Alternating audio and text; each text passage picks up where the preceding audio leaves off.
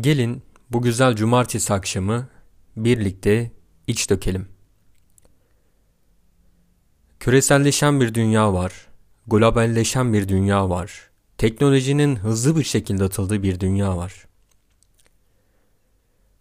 Tüm bu gelişmelerin karşısında da bu değişime, bu küreselleşmeye ayak uydurmaya çalışan bir de insan var. İnsanlar geçmiş ve gelecek arasında bu kadar sıkışmışken anı yaşamaktan bir o kadar da uzak. Carpe diem mantığıyla hareket eden insanların birçoğu anı tüketmekte, geçmişiyle övünmek isteyen insanlar geçmişini tüketmekte, sürekli geleceği tasarlamak isteyen insanlar da sürekli geleceği tüketmekte. Biz insanoğlunun geçmişten bugüne kadar olan süreçte ister devletler düzeyinde, ister kabileler düzeyinde, isterse imparatorluklar düzeyinde ne olursa olsun her zaman bir kaygısı olmuştur. Ve bu kaygılar yeri gelmiş savaşlara sebep olmuş, yeri gelmiş mücadelelere sebep olmuş. Bizim burada önemli olan ve bu konuyu atlamamamız gereken bir şey var ki biz insanız.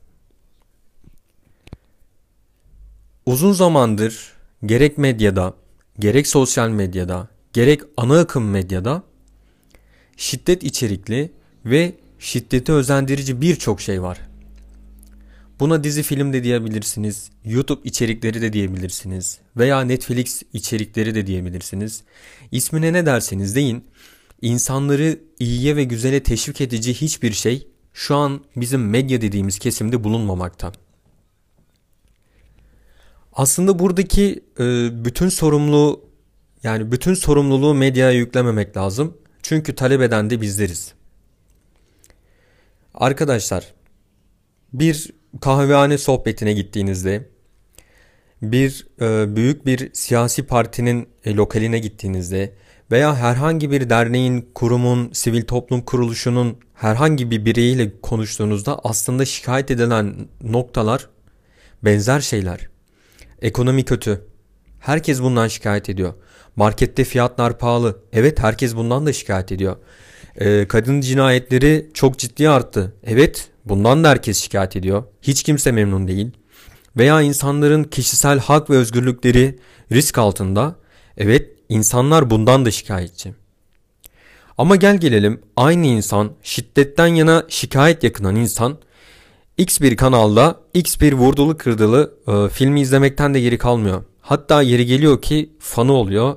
İşte sosyal medyasında veya herhangi bir mecrada onu anlatarak veya o görselleri yani videoları yayarak bu sürece destek veriyor. Veya kadın cinayetlerinden aşırı şiddet hani aşırı böyle şiddetli bir şekilde nefret ediyor. Ama gel gelelim evindeki annesine ya bana ne ya sen kimsin bana bu şeyleri kullanamazsın diye sert cümleler kullanabiliyor.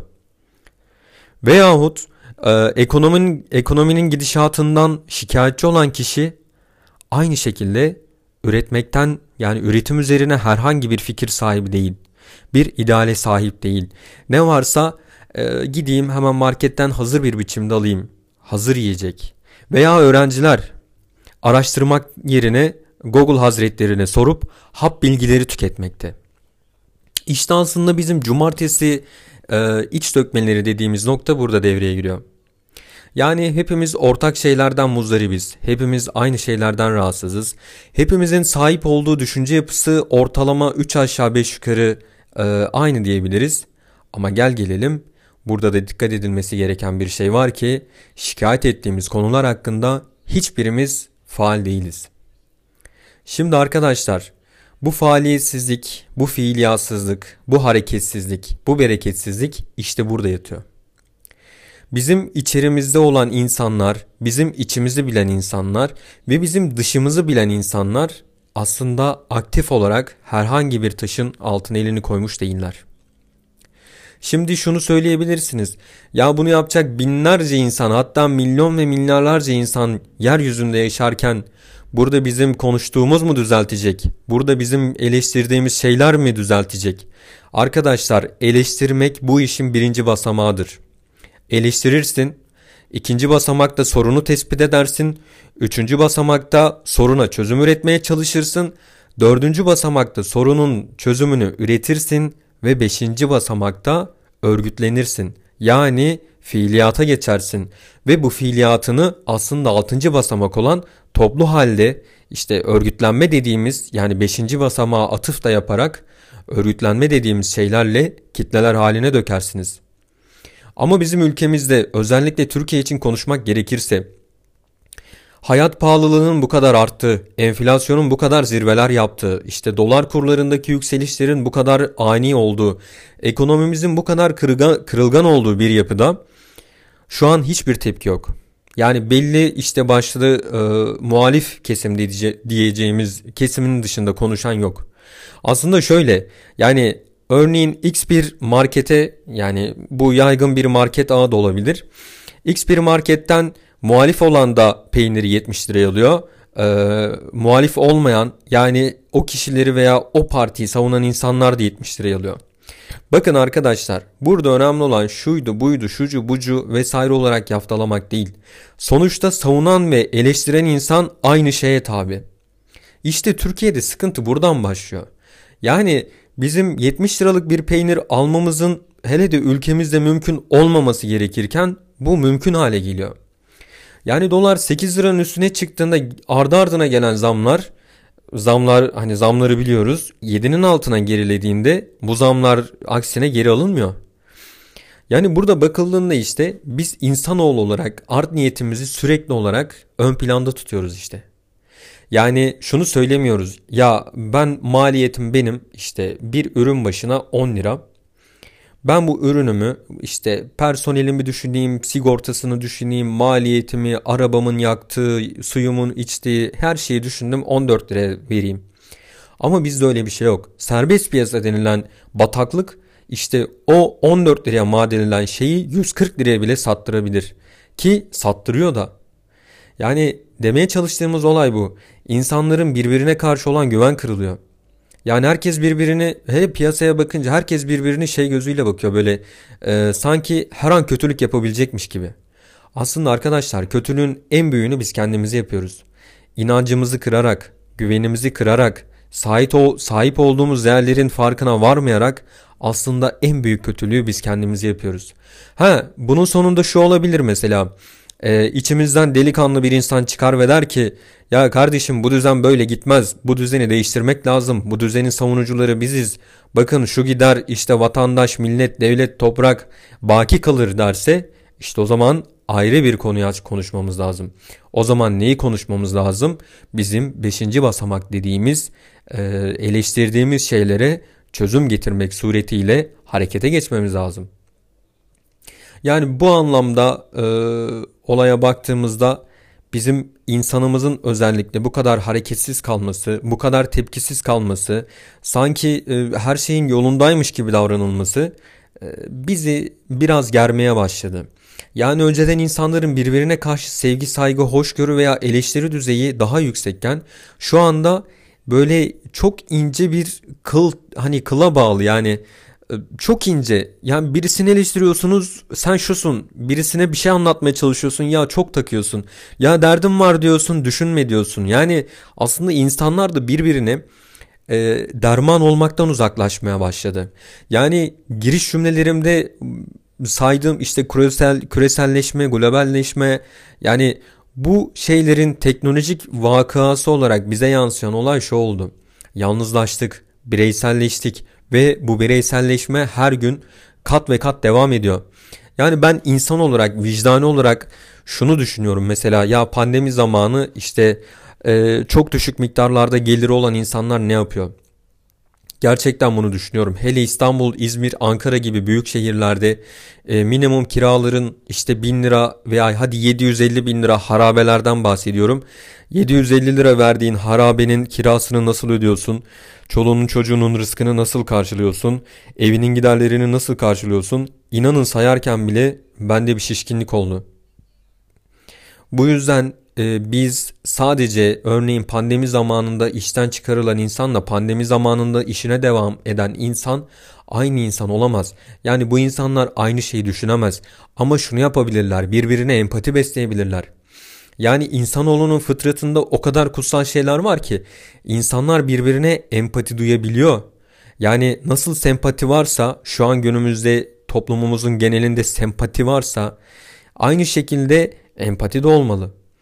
İşte biz neye sempati duyuyoruz? Zengine sempati duyuyoruz. Yani sempati dediğim kesim de bu. Biz neye sempati duyuyoruz? Güce. Biz neye sempati duyuyoruz? Makama. Biz neye sempati duyuyoruz? Var olan insanın gerçek kişiliğine değil, yapmacıklığına sempati duyuyoruz.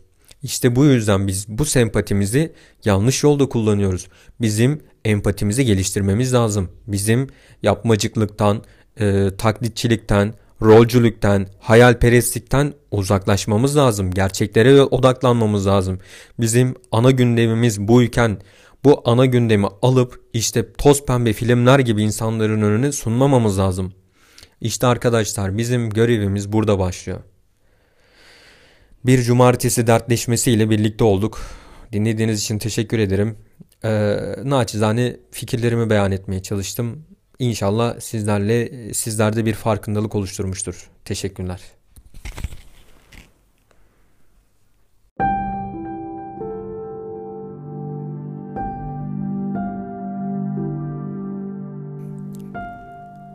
Ben tarihçi değilim. Memleketiyle birlikte bedenen ve ruhen yıkılmış, bahtsız bir hükümdarın kızıyım. Bana dinimin İslam olduğunu, ecdadımın kurduğu vatanın sevgisiyle beraber telkin ettiler. Bu iki akideyi kanımın içinde duyarak büyüdüm ve ihtiyarladım. Gönlüm ister ki Türk milleti tarihine karşı hürmetkar olsun. Geçmiştekilerin hizmetlerini, büyüklüğünü unutmasın. Onlara tam kıymetlerini versin. Osmanlı Devleti'nin tarihte kazandığı azametli ve karlı yeri küçümsemesin. Maziye karışan bedbah hükümdarlara şimdiye kadar yüklenen ithamların yerinde olup olmadığını tam bir müsamaha ve titizlikle tetkik etsin. Bugün Cumhuriyet kurulmuş, ailemiz vazifesini yapıp geçmiştir. Türk milletinin bizleri artık dedikodu mevzu etmesi ayıptır. Çünkü milletimiz için Osmanlı tarihi iftihar edilecek bir mirastır.'' İmparatorluk ayrı bir devirdi.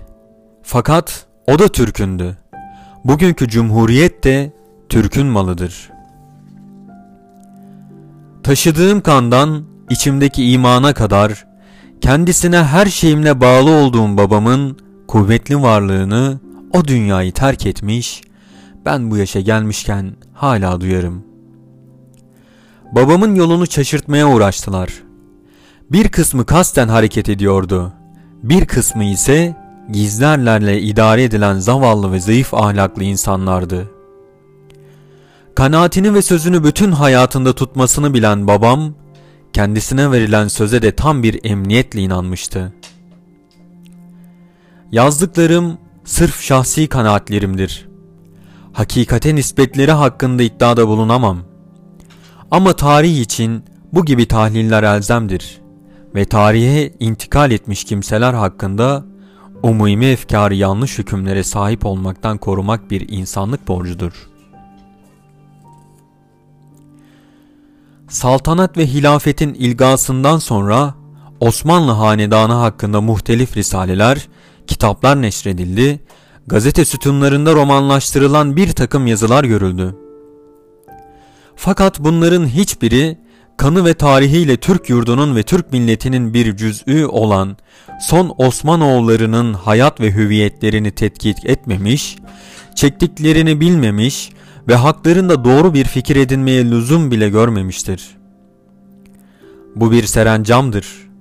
Türk saltanat ve hilafet tarihinin son devirlerinin, saray hayatının son günlerinin ve nihayet son padişahın kızı olarak içinde geçirdiğim hayatın hikayesidir.''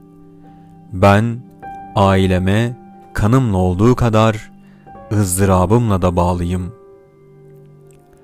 Sultan Vahidettin'in kızı Sabiha Osmanoğlu'nun bir mektup zarfının arkasına yazdığı notlardan.